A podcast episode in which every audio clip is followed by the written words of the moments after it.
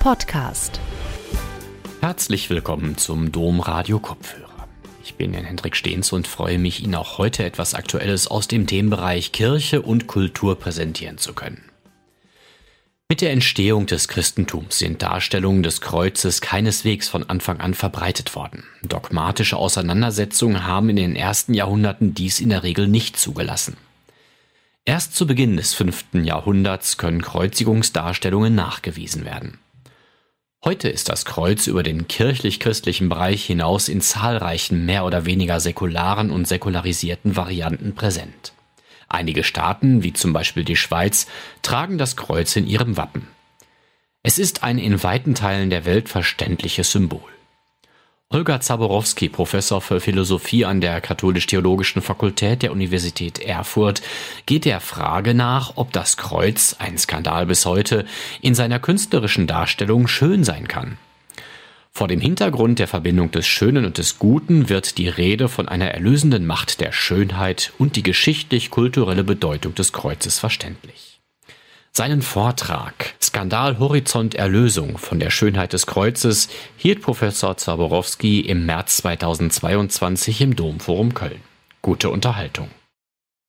Vielen Dank, lieber Herr Dr. Breuer, für die freundliche Einleitung, auch für die Einladung, wieder nach Köln ins Domforum zu kommen und Ihnen, meine Damen und Herren, auch ein herzliches Willkommen meinerseits. Es ist schön, dass Sie da sind. Es ist auch schön, dass wir uns in Präsenz treffen können. Das ist zwar schon seit einiger Zeit wieder möglich, aber ich glaube, man merkt immer noch, wie wichtig es ist, dass wir nicht vor Bildschirmen sitzen. Das hat auch seine Vorteile nämlich dass Veranstaltungen möglich gewesen sind, die ansonsten gar nicht möglich gewesen wären oder dass man auch aus der Ferne zuhören kann, zuschauen kann bei bestimmten Veranstaltungen.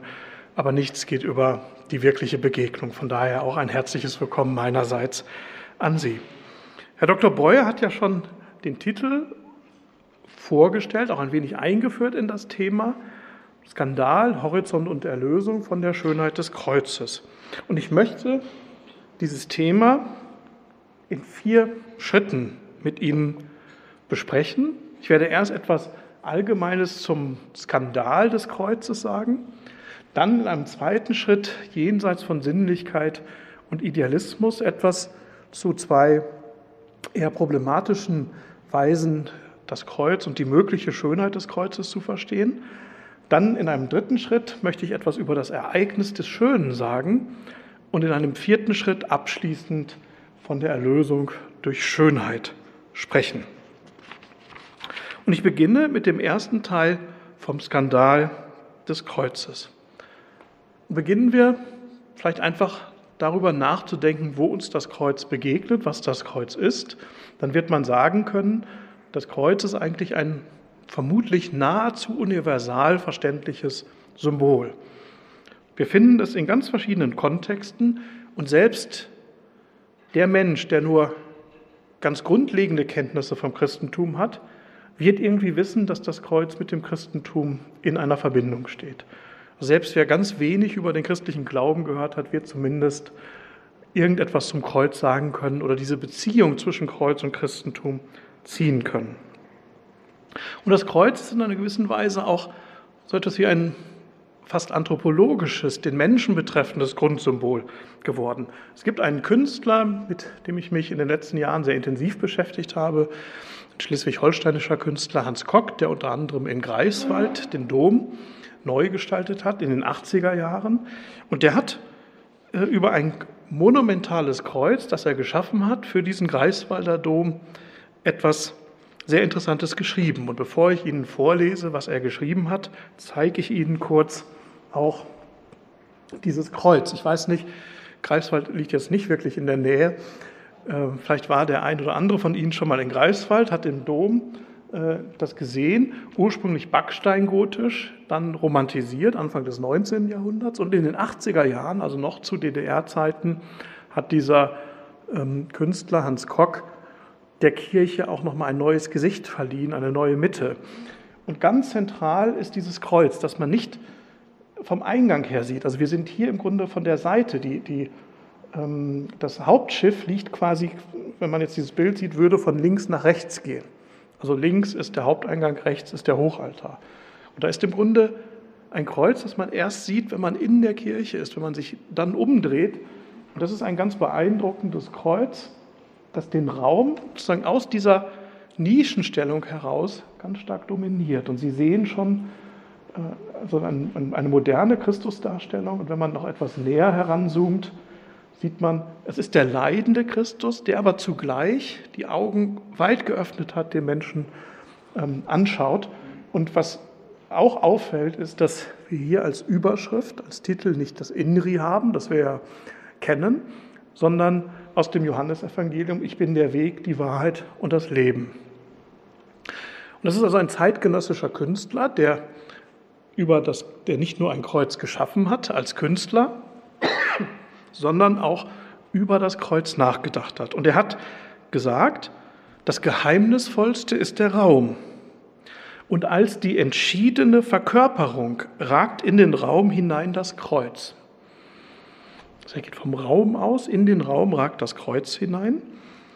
Auf der Erde stehend, zum Himmel strebend und zur Erde wieder sich zurücknehmend in der Entschiedenheit seines mittleren Schnittpunktes, der genau in der Mitte auch des Brustkorbes, des Herzens liegt.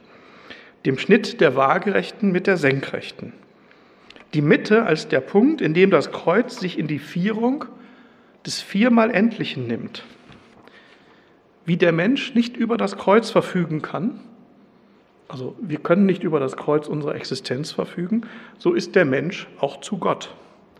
Im Ja, Ja und Nein, Nein, aus der Faktizität also der Gegebenheit des Vergangenen, das Zukünftige in die Entschiedenheit. Da sehen Sie, dass für diesen Künstler Koch das Kreuz eben ein, auch über den religiösen Bezug hinaus ein Grundsymbol des Menschen ist. Nicht? Wir stehen eben sozusagen auf der Erde in den Himmel hineingestreckt, aber dann auch die beiden Richtungen, die ähm, horizontal sind, berücksichtigen, die Gegenwart und die Vergangenheit, die Zukunft, die sich eröffnet im Kreuz.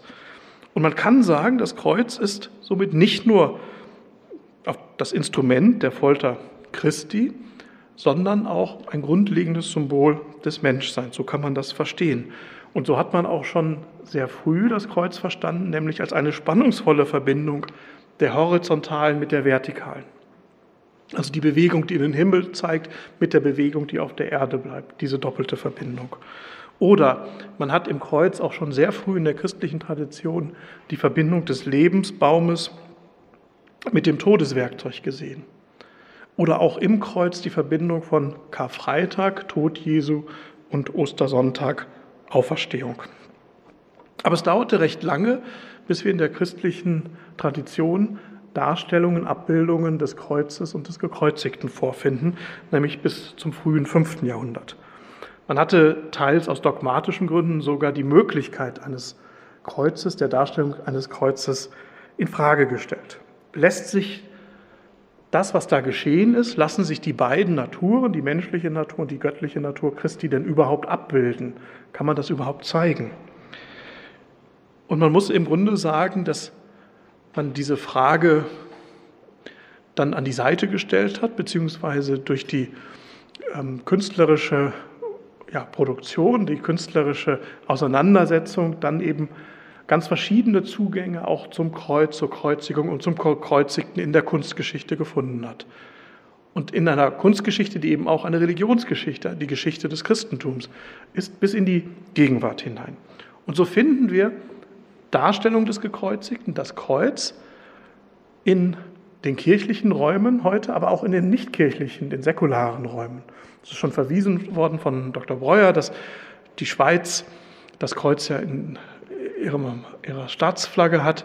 Das gilt aber ganz ähnlich. Ähm, Sie finden das Kreuz auch beim Roten Kreuz. Das Rote Kreuz ist ja keine christliche oder kirchliche Organisation. Sie finden das Kreuz natürlich in kirchlichen Gebäuden an zahlreichen Stellen, teils sehr oft auch im Grundriss bereits.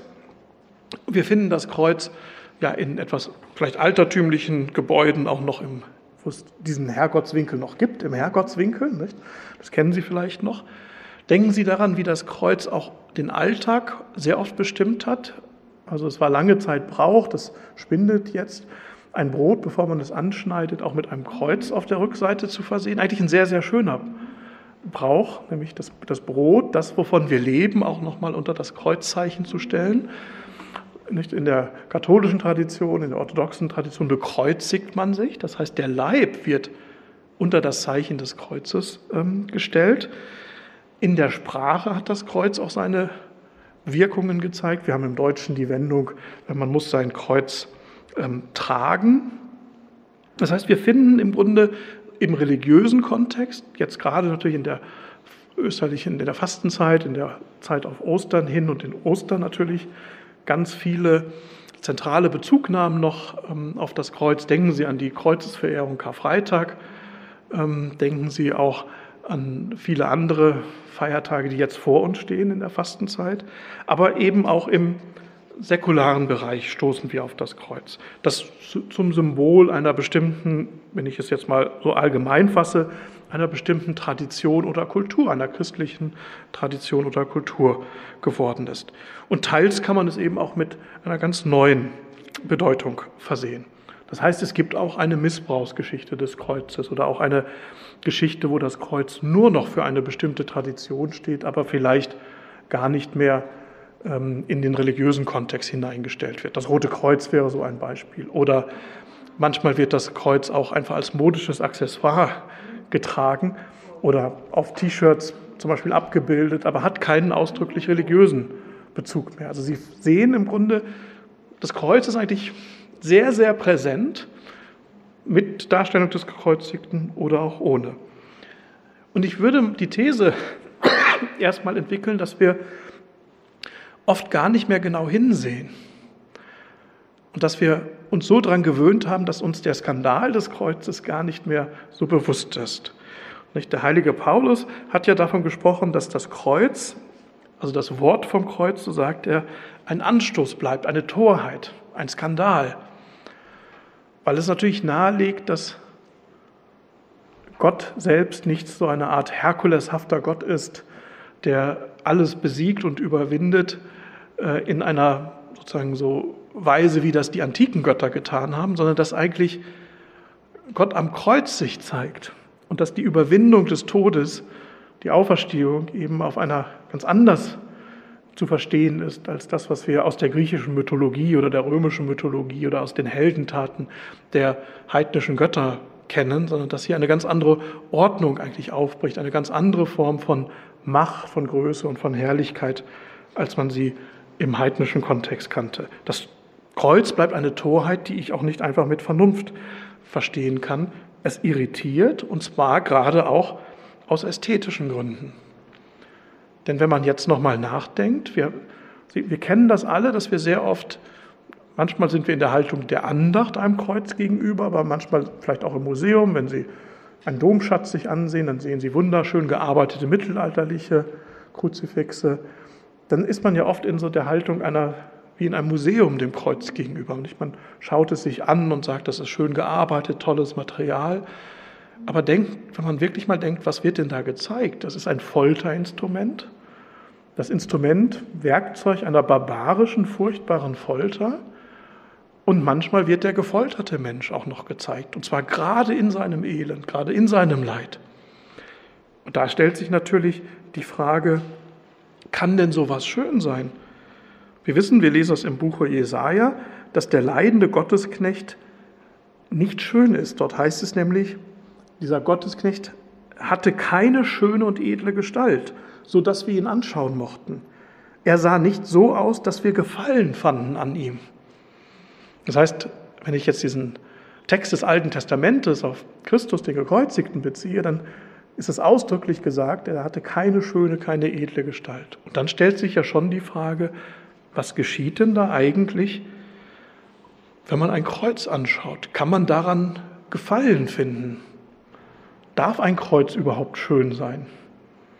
Und wie kann man diese Schönheit verstehen? Und das sind Fragen, die ich mit Ihnen ein bisschen ähm, diskutieren möchte. Es gibt, es gibt von dem tschechischen Soziologen und Theologen Thomas Halleck eine Äußerung zur Darstellung des Leidens Mariens. Und da sagt er sehr kritisch oder fragt erstmal, ist denn diese Darstellung des Leidens Mariens, das kennen Sie ja auch in der Darstellung der Pietà, die darüber leidet, dass ihr Sohn gekreuzigt wurde, gestorben ist. Und da fragt er, ist das nicht eine Ästhetisierung des Leidens?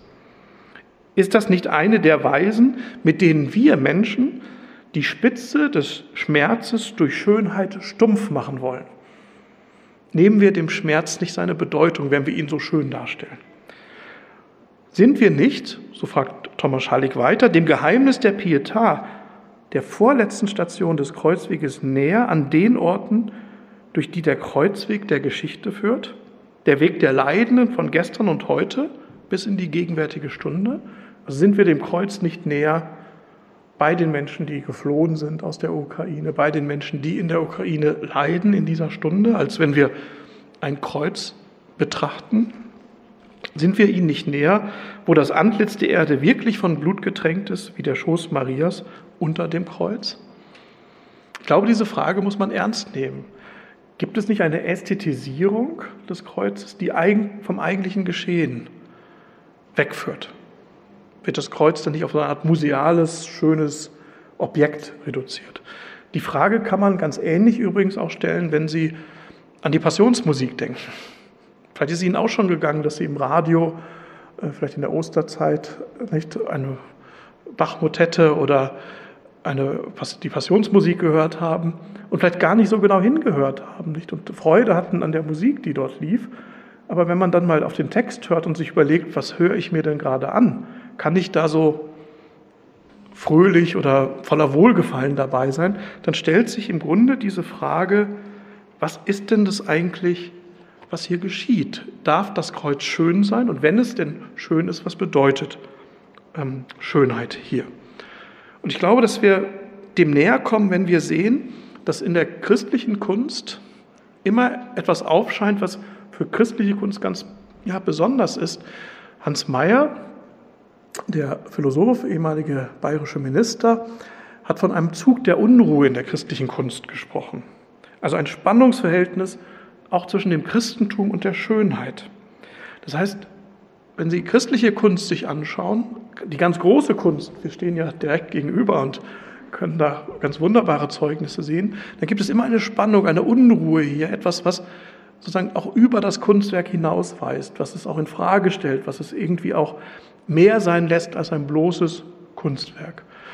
Und die Frage ist, wie kann man diesen ja, Zug der Unruhe, diese Unruhe in der christlichen Kunst, auch in der Kreuzesdarstellung, verstehen?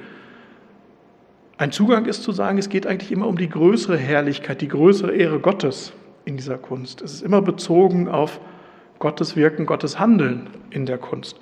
Aber es bleibt die Frage, wie kann ich dann auch die Schönheit des Kreuzes verstehen? Oder muss ich diese Rede von der Schönheit des Kreuzes eigentlich aufgeben und ganz anders über das Kreuz sprechen? Ich komme zum zweiten Schritt. Der hieß ja jenseits von Sensualismus und Idealismus. Und den möchte ich ganz kurz zusammenfassen. Es klingt ein wenig abstrakt, aber wenn wir nach Schönheit fragen, dann haben wir zwei in der Geschichte ganz wichtige Theorien, die ich ganz stark vereinfachen möchte. Die eine Theorie, ich glaube, die ist heute sehr, sehr weit verbreitet, ist die, naja, schön ist, was gefällt. Und was gefällt, muss jeder selbst wissen.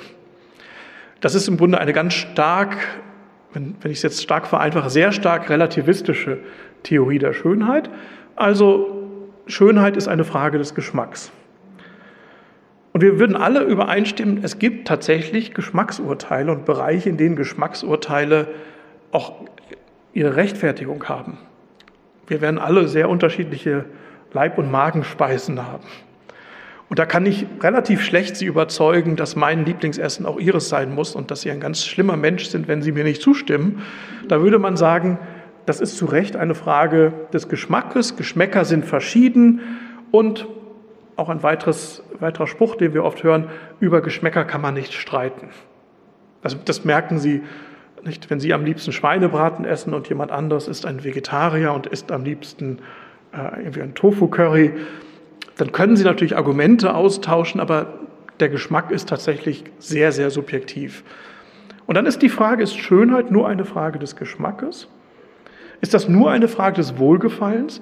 Und da stoßen wir mit Blick auf das Kreuz auf riesige Schwierigkeiten, weil man ja sagen müsste, dann kann ich ja nur aufgrund bestimmter Aspekte an einem Kreuz Wohlgefallen empfinden.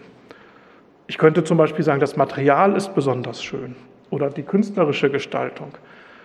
Aber wir können doch nicht Wohlgefallen empfinden an der Darstellung eines, ich versuche es jetzt mal ganz philosophisch mich dem anzunähern, an der Darstellung eines gefolterten Menschen. Wir können doch nicht sagen, das gefällt mir sozusagen, so wie mir Schweinebraten oder Tofu-Curry gefällt. Das heißt, diese Betrachtungsweise, dass ich vom Wohlgefallen, vom individuellen Wohlgefallen ausgehe, stößt eigentlich beim Kreuz an große Grenzen oder bleibt auf einer rein oberflächlichen Ebene. Dass man dann vielleicht kunstwissenschaftlich oder kunstgeschichtlich sagt, da ist etwas besonders schön gearbeitet worden, das Material besonders treffend oder der Gesichtsausdruck besonders schön. Aber man kann ja eigentlich nicht sagen, dass die, das Kreuz, die Kreuzigungsdarstellung, Wohlgefallen erzeugt. Was für ein Mensch wäre man dann? Und deshalb ist es, glaube ich, wichtig, da nochmal tiefer nachzudenken, was mit der Schönheit des Kreuzes gemeint ist.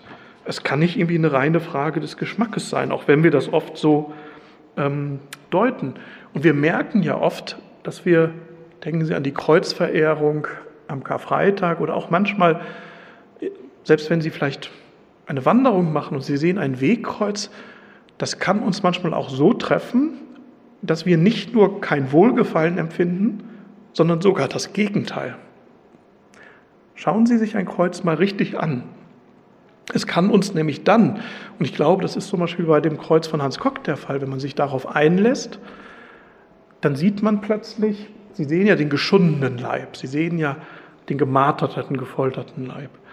Dann erzeugt es nicht nur kein Wohlgefallen, sondern eher Erschütterung, wir wollen auf Abstand gehen, wir wollen das gar nicht so sehen. Wir wollen dem gar nicht so nahe rücken.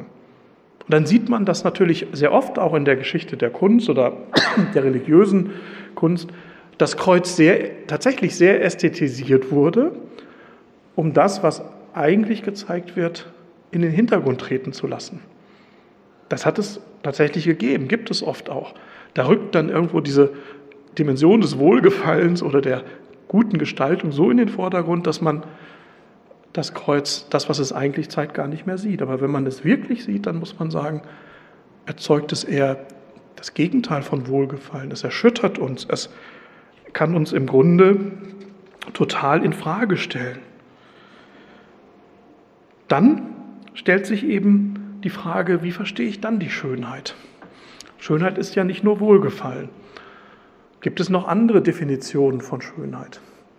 Und wenn ich dann in die Geschichte gehe, auch das fasse ich ganz kurz zusammen, gibt es eine ganz andere Definition von Schönheit, die eben nicht sagt, Schönheit ist eine reine Frage des Geschmackes, jeder hat sein eigenes Verständnis von Schönheit, sondern die davon ausgeht, dass alles, was schön ist, schön ist, weil es an einer Idee von Schönheit, an einem ewigen Wesen von Schönheit teilhat, weil es darauf bezogen ist, weil es in einer Beziehung dazu steht und ich diese Beziehung verstehen kann.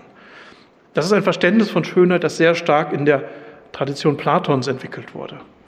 Dann ist das Konkrete, das Endliche, das sinnlich Wahrnehmbare nichts anderes als ein Bild des eigentlich Schönen. Nichts anderes als vielleicht ein Beispiel das aber eigentlich gar nicht so wichtig ist, weil ich es nur nutze als ein Mittel, um zum wirklich Schönen zu gelangen. Es ist sozusagen ein Ausdruck von etwas anderem. Und Sie merken, so wie die erst, der erste Zugang, der vom Wohlgefallen her ausgeht, sehr stark das Sinnliche betont und diese sinnliche Erfahrung, die wir machen, ist dieser zweite Zugang ein Zugang, der genau das Umgekehrte macht, nämlich das Sinnliche eigentlich fast abwertet und sagt, es geht eigentlich um etwas rein Geistiges. Es geht um etwas, was auf einer ganz, ganz anderen Ebene liegt. Das schöne Ding, das schöne Kreuz ist eigentlich ein Bild für eine nur geistig fassbare Schönheit. Für etwas, was ich sozusagen mit dem Kopf, mit dem Geist verstehen kann, was aber ganz unsinnlich ist. Und da stellt sich die Frage, so wie wir diese Theorie, dass das Schöne etwas ist, was uns sinnlich wohlgefällt, dass die Schönheit uns nicht. Es gibt diese Erfahrung des Schönen, aber sie stoßen hier an Grenzen. So wie wir gesehen haben, dass die Schönheit des Kreuzes keine uns sinnlich wohlgefallene Schönheit ist, so glaube ich, ist diese zweite Zugangsweise auch eine, die sehr, sehr begrenzt ist. Denn das würde ja bedeuten, das Konkrete und damit ja auch das konkrete Leid Jesu, das zu sehen ist an einem Kreuz, auch das sinnlich Erfahrbare irgendwie auf ein Mittel zu reduzieren, auf etwas, über das ich hinausgehen muss, um dann zum Eigentlichen zu kommen. Dann wäre quasi hier die Schönheit, würde darin liegen zu sagen, naja, es drückt halt eine Art ewige, zeitlose, nicht sichtbare Idee von Schönheit aus. Da drückt sich eigentlich etwas anderes aus. Das ist manchmal die, die, wenn Sie in ein Museum gehen und dann hören Sie so bestimmte Fragen, wenn Menschen vor einem Bild stehen und sagen, was will uns der Künstler eigentlich sagen oder was will er damit ausdrücken? Da ist dann oft eine Abwertung des Kunstwerkes an sich verbunden. Und dann stellt sich also die Frage, ob wir hier weiterkommen, wenn wir das Schöne als etwas sinnlich Wohlgefallendes verstehen oder wenn wir das Schöne als etwas verstehen, das auf eine, auf eine eigentliche Schönheit verweist, so wie eine Stufe oder wie ein Mittel, um diese eigentliche Schönheit zu verstehen. Und ich glaube, dass gerade das Kreuz, das ja im Mittelpunkt auch des christlichen Glaubens steht und auch gerade das schöne Kreuz, auch die Rede von der Schönheit des Kreuzes, uns anregen kann, vielleicht nochmal vertieft nach Schönheit zu fragen und einen neuen Begriff von Schönheit zu entwickeln. Und das möchte ich im dritten Schritt vom Ereignis des Schönen machen. Denn oft, das haben wir gesehen, führt die Erfahrung des Schönen weder zu sinnlichem Wohlgefallen noch zu etwas Geistigem, das sinnlich gar nicht erfassbar wäre, das aber durch die Kunst illustriert werden könnte. Es gibt so etwas wie eine Evidenz oder eine Offenbarung des Schönen. Das heißt, im Schönen eröffnet sich etwas. Das heißt ja Offenbarung, etwas wird offenbar. Oder etwas wird evident, etwas leuchtet aus sich selbst heraus, etwas wird im Grunde sichtbar, tritt in Erscheinung. Und das ist jetzt der zweite Teil des Titels, Skandal, Horizont. Horizont des Schönen. Es gibt Erfahrungen des Schönen, die wir nicht einfach in unseren Horizont, den wir haben, einordnen können, sondern es gibt umgekehrt Erfahrungen des Schönen, die uns so erschüttern, so berühren, so herausfordern, dass eigentlich der Horizont, in dem wir alles so einordnen, verstehen, sich radikal verändert. Was ist damit gemeint? Nehmen Sie, vielleicht kennen Sie aus dem berühmten Gedicht von Rilke, dem achäischen, achäischen Torso Apollos, die berühmte Zeile, denn da ist keine Stelle, die dich nicht sieht, du musst dein Leben ändern. Da ist keine Stelle, die dich nicht sieht, du musst dein Leben ändern. Das sind berühmte Zeilen, die von einer ganz interessanten Erfahrung von Kunst ausgehen. Bislang haben wir ja davon gesprochen, dass wir als Betrachter einem Kunstwerk gegenüberstehen und dass es uns gefällt oder mir gefällt und vielleicht Ihnen und Ihnen, aber Ihnen nicht. Und dann stellen wir fest, Geschmäcker sind unterschiedlich und eigentlich können wir nicht drüber reden. Oder wir haben gesagt, wir stehen dem Kunstwerk gegenüber und wir nutzen das Kunstwerk wie so eine Leiter, um zu etwas eigentlich Geistigem, etwas, was ich nicht sehen kann oder nicht hören kann, zu kommen. Und Rilke sagt, da ist keine Stelle, nämlich keine Stelle des Kunstwerkes, das er betrachtet, die dich nicht sieht. Es dreht sich plötzlich etwas um. Nicht ich betrachte etwas, nicht ich schaue auf das Schöne, sondern das Kunstwerk selbst. Und ich finde, da ist auch das Werk von Koch wieder so interessant. Nicht? Christus schaut mich an. Das heißt, ich bin nicht derjenige, der fragt, ist das denn jetzt schön und woran kann ich das festmachen? Gefällt es mir? Gefällt es Ihnen? Was sagen Sie dazu? Sondern ich werde plötzlich angeschaut. Plötzlich packt mich ein Kunstwerk. Das geht uns oft mit Musik auch so. Sie hören etwas und manchmal ist es ein Ohrwurm, der Ihnen den ganzen Tag nicht mehr aus dem Kopf herausgeht, aus dem Ohr herausgeht, der sich da wie ein Wurm verfangen hat. Aber manchmal ist es auch, Sie gehen in eine Ausstellung und Sie gucken ganz viele Bilder an und sagen, ja, ganz interessant.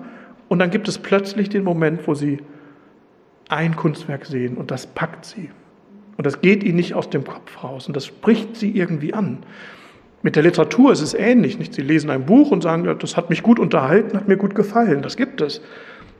Und dann gibt es andere Bücher, die lesen Sie und Sie sagen, ich bin ein ganz anderer Mensch oder ich bin irgendwie, das ist mehr, als dass ich mich gut unterhalten habe. Das war nicht einfach Ferienlektüre, wo ich ein bisschen die Zeit totgeschlagen habe oder wo ich ein wenig ähm, abends äh, mal ein bisschen einen spannenden Krimi lesen wollte, sondern plötzlich ist was mit mir geschehen. Ich denke, das ist eine Erfahrung, die in der Kunst ganz oft eine Rolle spielt. Ich werde erschüttert. Und dieses Rilke-Wort, du musst dein Leben ändern, heißt, die Kunst, das Schöne kann mein Leben ändern. Aber das ist ein ganz anderes Verständnis, als wenn ich sage, nicht ist das Schöne das, was mir wohlgefällt. Dann bin ich im Mittelpunkt der Welt. Gefällt es mir? Nicht? Oder nutze ich das, um etwas Geistiges sehen zu können? Hier geht es darum, dass die Kunst, und das gilt auch nicht nur für religiöse Kunst, das kann auch für ganz nicht religiöse Kunst gelten, plötzlich werden wir angesprochen, herausgefordert. Plötzlich wird mir im Grunde etwas von meiner eigenen Existenz deutlich. Vielleicht die Gebrochenheit meiner Existenz. Vielleicht sehe ich, das ist ja im Grunde, wenn man, wenn man sieht, die religiöse Kunst ist ja keine museale Kunst, sondern eine Kunst der Andacht, des Andenkens, der Kontemplation, das heißt ja wörtlich der Betrachtung. Ich lasse mich auf diese Kunst in einer ganz anderen Haltung ein, nicht in der Haltung desjenigen, der etwas zu einem Objekt macht, zu einem Gegenstand macht, sondern der offen ist, dafür auch berührt zu werden von dieser Kunst. Und es kann sein, dass ein schönes Kreuz mich in einer besonderen Weise so herausfordert, wie ich das gar nicht will. Dass also die Schönheit des Kreuzes darin liegen kann, dass ich in dieser Schönheit radikal angesprochen werde. Und diese Berührung ist nicht nur eine sinnliche Berührung. Ich werde nicht nur beim, bei der Kunst, bei Kunstwerken der bildenden Kunst sind es die Augen vor allen Dingen, bei der Musik sind es die Ohren. Ich werde nicht nur sinnlich berührt, sondern auch moralisch berührt. Es gibt etwas, was ähm, im Grunde ein ja, französischer Autor, der ursprünglich aus China kommt, François Cheng, eine fast ethische Schönheit nennt. Ethisch in dem Sinn, dass sie eine bleibende Forderung durchscheinen lässt, ein Versprechen, das niemals enttäuscht. Das heißt, diese ethische Schönheit liegt jenseits des bloßen Wohlgefallens. Sie ist auch nicht etwas, ein Hilfsmittel, um etwas Geistiges zu verstehen, sondern sie formuliert eine bleibende Forderung an mich, ein Sollen. Ich soll quasi dem entsprechen, was ich sehe. Das Schöne fordert mich heraus. Ich denke, das ist ein, heute ein nicht verbreiteter Begriff des Schönen. Wenn wir eine Umfrage machen auf der Domplatte und fragen, was sagen die Leute, was denn das Schöne sei. Ich glaube, 90 Prozent, wenn nicht sogar mehr, werden sagen, naja, was mir gefällt. Das weiß man ja, wenn man es sieht. Ich glaube, oder 95 Prozent werden diese These haben. Und für viele Bereiche ist das ja auch in Ordnung, aber es trifft eben nicht, dass wir manchmal Erfahrungen machen können, wo das Schöne uns in einer ganz besonderen Weise berührt, herausfordert, auch moralisch herausfordert, weil es ein Sollen zeigt, weil wir plötzlich auch gerichtet werden.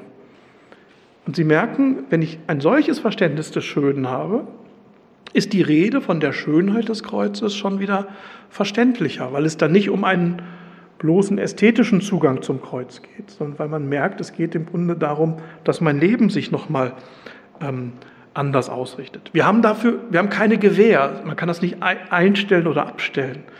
Und vielleicht haben Sie das in Ihrem Leben auch schon mal erfahren, dass Sie vielleicht sogar bei einem und demselben Kunstwerk einmal gar nicht aufmerksam waren und äh, ja, daran vorbeigelaufen sind und nichts mit ihnen geschehen ist. Und dann gab es einen anderen Tag, wo sie plötzlich ganz stark berührt waren.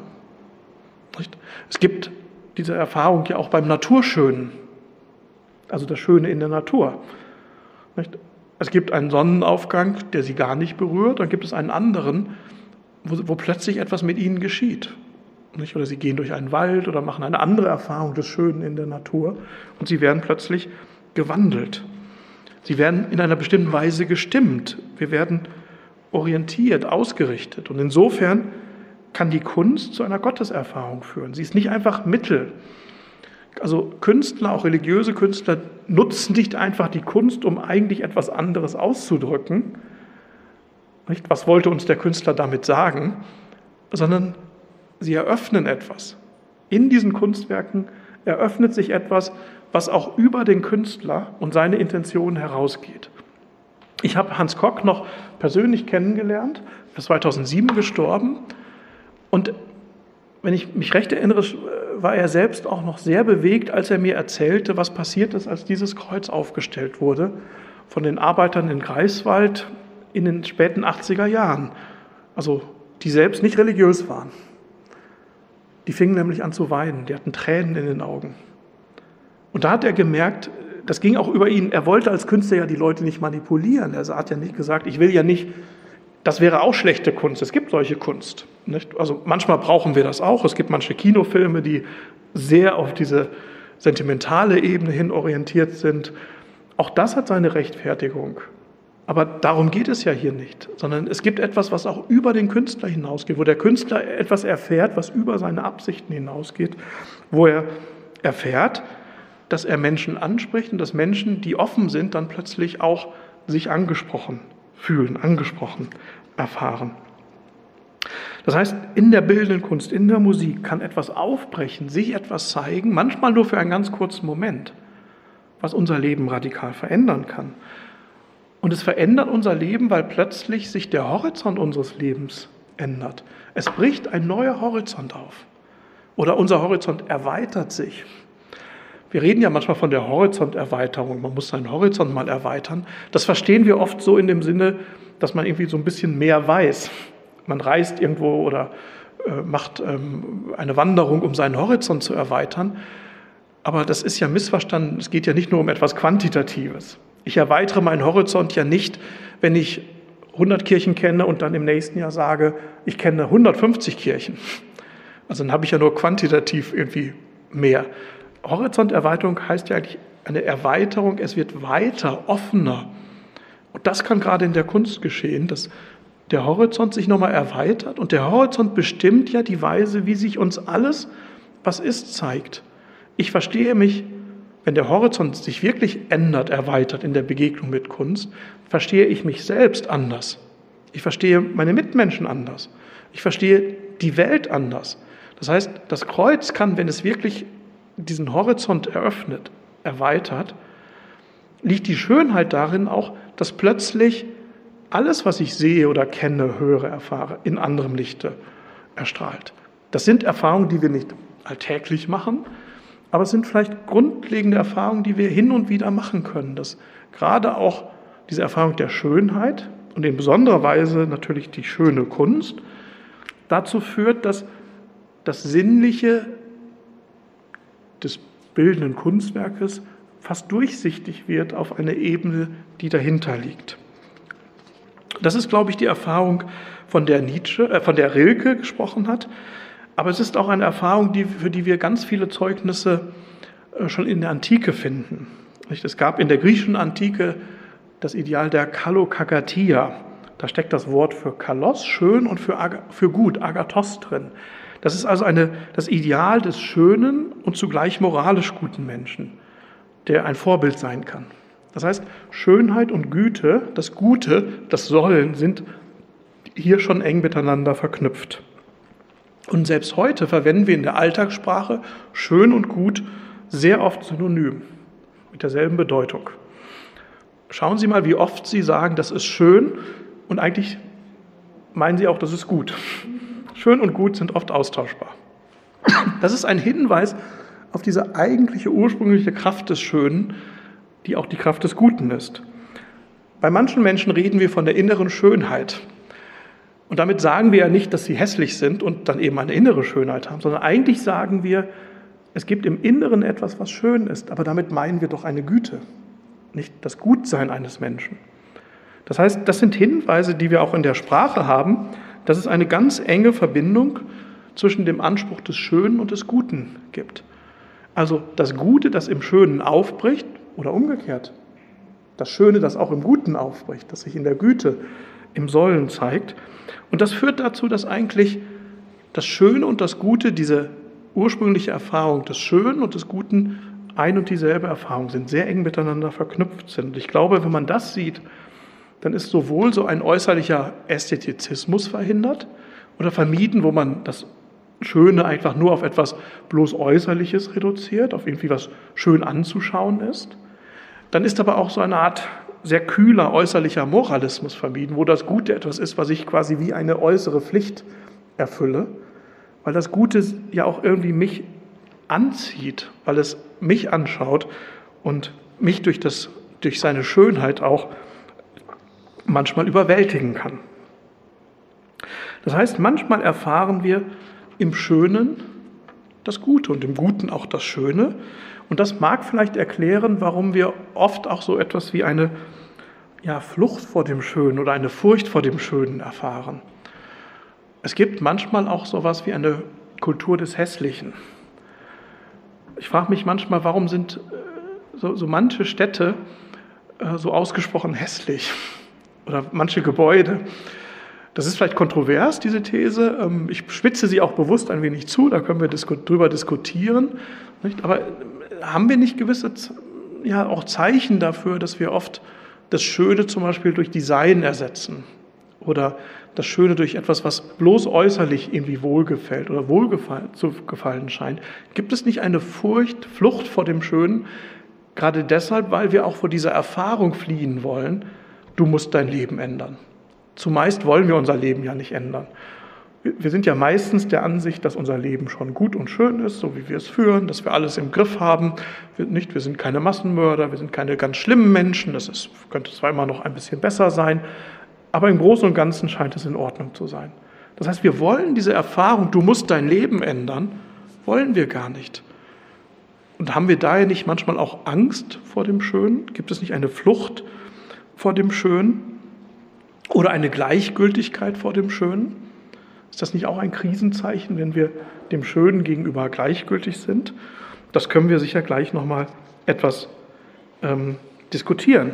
Denn man könnte vermuten, dass eine Gleichgültigkeit oder eine Blindheit oder Taubheit gegenüber dem Schönen, dass das auch etwas über den Menschen aussagt. Wer keine Freude am Schönen empfindet oder keine Freude mehr am Schönen empfindet, der leidet vielleicht nicht einfach unter mangelnder ästhetischer Sensibilität, sondern dem fehlt etwas, was zentral zum Menschsein dazugehört, eine Offenheit für eine nicht selten schmerzvolle Berührung durch das Schöne oder eine Offenheit für eine Berührung durch die anspruchsvolle, die herausfordernde Macht, diese Mächtigkeit des Schönen, die wir manchmal erfahren können.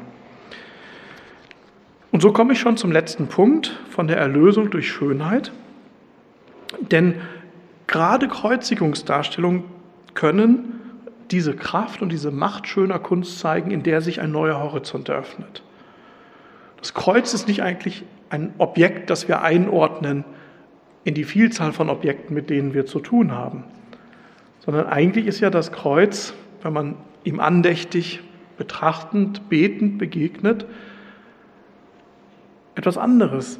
Es eröffnet einen Horizont von Bedeutung. Es ändert die Weise, wie sich uns Wirklichkeit zeigt. Und wenn der vierte Teil heißt von der Erlösung der Schönheit, kann man eben sagen, zeigt das Kreuz eben auch ähm, eine Hoffnungsbotschaft, eröffnet den Horizont von Erlösung. Es geht also nicht einfach darum, Dinge, dogmatische Inhalte zu illustrieren, sondern auf ein Verhältnis des Sichtbaren und des Unsichtbaren aufmerksam zu machen, das für das christliche Verständnis des Schönen ganz zentral ist. Also man kann sogar sagen, dass eigentlich im Christentum diese beiden Extreme, die ich am Anfang genannt habe, diese Sinnlichkeit, sinnliches Wohlgefallen, Fokus nur auf das Sinnliche und der Fokus auf das Geistige vermieden werden, weil ja aus einer christlichen Sicht alles Sinnliche auch gut ist. Und alles Sichtbare hat einen Bezug auch auf das Unsichtbare. Und der Schriftsteller Paul Claudel hat das sehr schön formuliert. Er hat geschrieben, die ganze Religion, ich denke an die unsrige, das Christentum, legt allen Nachdruck auf die Bedeutung der materiellen Dinge. Es entwertet die materiellen Dinge nicht. Und damit werden auch die materiellen schönen Kunstwerke nicht nur Mittel. Aller Wert, alle Bedeutung wird auf die materiellen Dinge, so Claudel, gelegt. Und diese Dinge werden zu Sakramenten. die tatsächlich nur um ihres geistlichen Sinnes, um ihrer geistlichen Bedeutung willen existieren. Durch die sichtbaren Dinge, sagt die Heilige Schrift, gelangen wir zur Erkenntnis der unsichtbaren Dinge.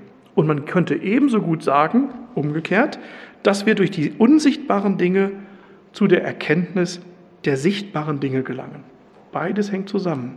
Und damit ist dann die Schönheit, die Güte des Kreuzes ein Hinweis auf etwas Unsichtbares, aber das Unsichtbare immer auch ein Hinweis auf das Sichtbare.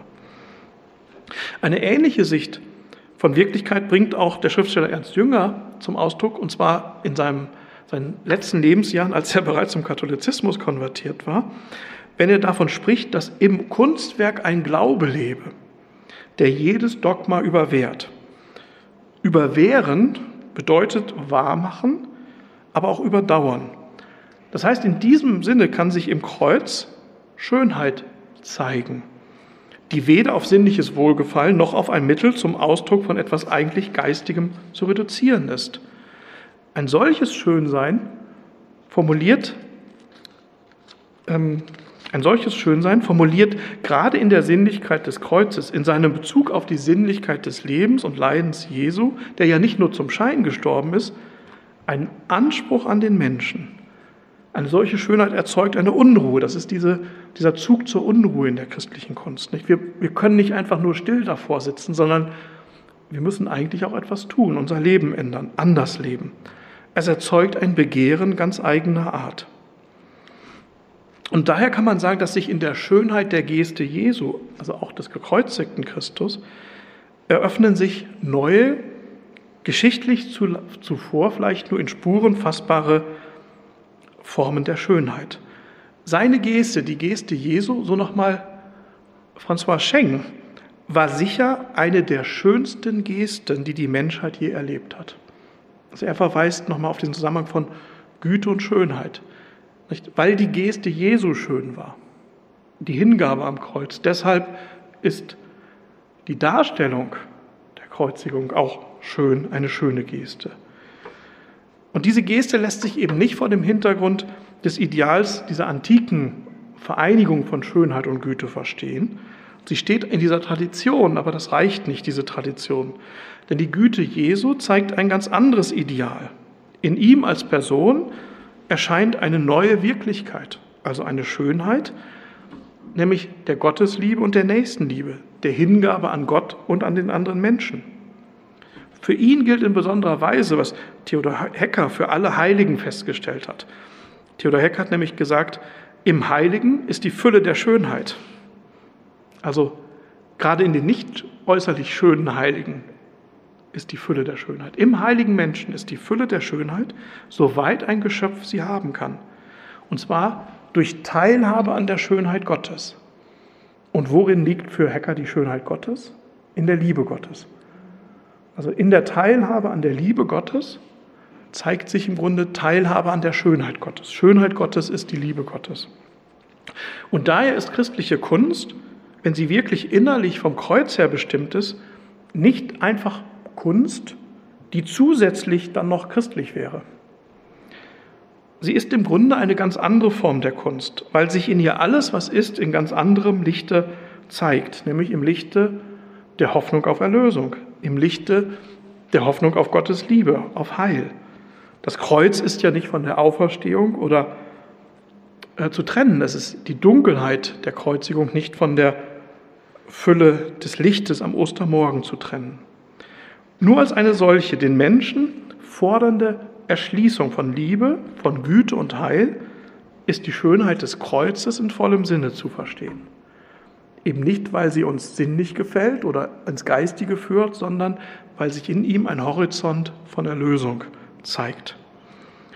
Deshalb hat Dostoevsky in einem ganz berühmten Wort davon gesprochen, dass die Schönheit die Welt retten könne.